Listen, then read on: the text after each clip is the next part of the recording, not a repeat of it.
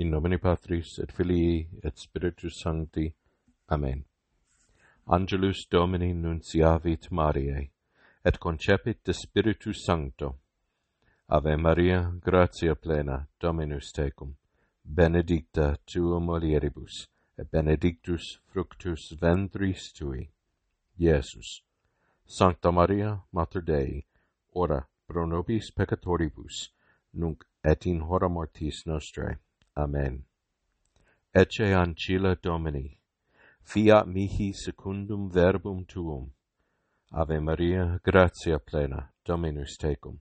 Benedicta tua mulieribus, et benedictus fructus ventris tui. Iesus.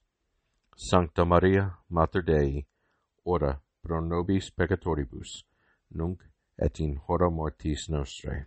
Amen et verbum car factum est, et habitavit in nobis.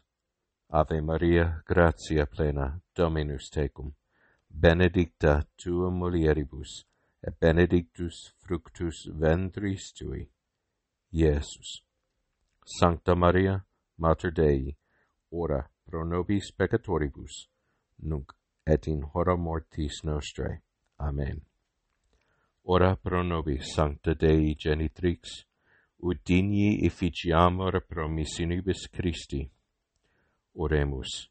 Gratiam tuamque sumus, Domine, mentibus nostris infunde, ut qui angelo nunciante Christi filii tui incarnationem cognovimus, per passionem eius et crucem ad resurrectionis gloriam perducamur, per eomnem Christum Dominum nostrum.